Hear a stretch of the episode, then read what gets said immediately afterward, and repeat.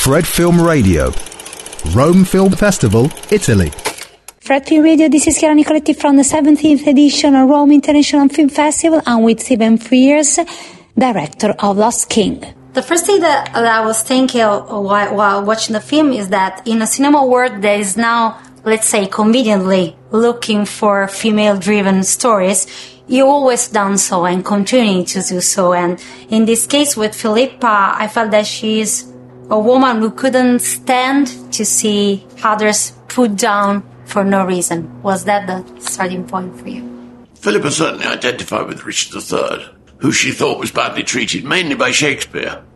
And any opportunity to attack Shakespeare is irresistible. Um, so, yes, you're, you're absolutely right in in your press notes or i mean in, in, the press book it, says that you you said that this story wouldn't have been as beautiful as it was if it uh, was um, about a man. If it was about a man. Yeah. Yeah. What do you think i've always found women more interesting than men. I still do. They're more mysterious in every way and drive me insane. And uh, what what um, struck me the most about this story, among the things that, that struck me, is that she was really fighting in a man's world. I mean, the archaeological world, but not only. I mean, she was. Well, I suppose it was. I mean, it wasn't. I mean, it was just the people she came across. I mean, Leicester University were were largely men, although there is one woman who's got who's very complicated, has very complicated feelings about Philip. Um, I guess if you sort of do anything now, and the world is still full of men, isn't it, who seem to me to get things wrong. Though it's difficult because in my country, of course, we have a woman prime minister who has destroyed the country. So do you, and I expect she will destroy the country. Yeah, if we start talking about that, yeah, we are a bit afraid of that. Yes. Mm. Um, mm, so beware, women, beware women. Yeah, that's you know that but there's another thing in the film that you highlight and the script writing highlights that despite all archaeological um, beliefs and methods, they actually found Richard III remains because also of Philippa's feelings, presentiment. Yes. Why did you uh, like that? How much of that was in the know, your story? Well, she worked out where the where the what she worked out where Greyfriars was. She worked out probably where he was. She then went and stood in the car park three feet from the body and said, It's down there. Well, I don't know. Is that intuition? I mean, I, I have no idea what that process is. But she was, she got it virtually right. So that's beyond my powers. But talking about women, sometimes this kind of uh, feelings, presentiment are the, the, things that, that people uh, consider, you know, weaknesses about women, you know. But they are intuitive.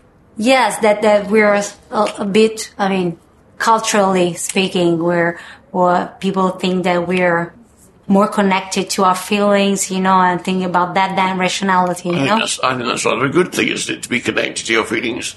Again, it, it's complicated because we have a prime minister who has no connection to her feelings whatsoever, or indeed anybody else's feelings. But I, I, can see that's what people normally think. I think being connected to your feelings is a, is a good thing. Here's something that, uh, uh, that, that the film made me wonder. If one person knows the truth about ourselves, is that enough? Do you think that, that what's important is that at least one person knows the real us? Well, it must be better if more people than one, but I can see it helps if somebody knows the truth about you. Yeah, of course. How important was for you that the creative team behind this film was, you know, two people that you you worked yeah. very well before, you know, Pope and. Yeah. How important was for you that? Well, oh, very, very important. I mean, I, I'm very, very. When you make a film, you make a family.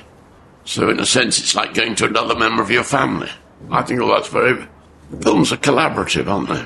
I think that's very important would you have decided differently if it wasn't if the project and the film wasn't would have been written by them i mean by them well it was written by members of the family so that was nice I suppose if it had been written by someone else, I would say exactly the opposite.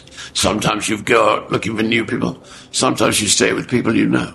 One last thing. Why Sally Hawkins? Why did you think that she was? Why what? Why Sally Hawkins? Why because did you think that she was? in the end, you wanted a woman who was vulnerable and frail, which Sally appears to be, and also then is incredibly strong, which is also Sally can do both. You know, if she falls in love with a fish, she can easily fall in love with a ghost. That's what she's good at. Totally agree. Thank you so much. We've been talking to Stephen Frears, director of Lost King at the 17th edition of Rome International Film Festival, and this is Chiara Nicoletti for Fred, the Festival Insider. Fred Film Radio. 24 7 on Fred.fm and smartphone apps.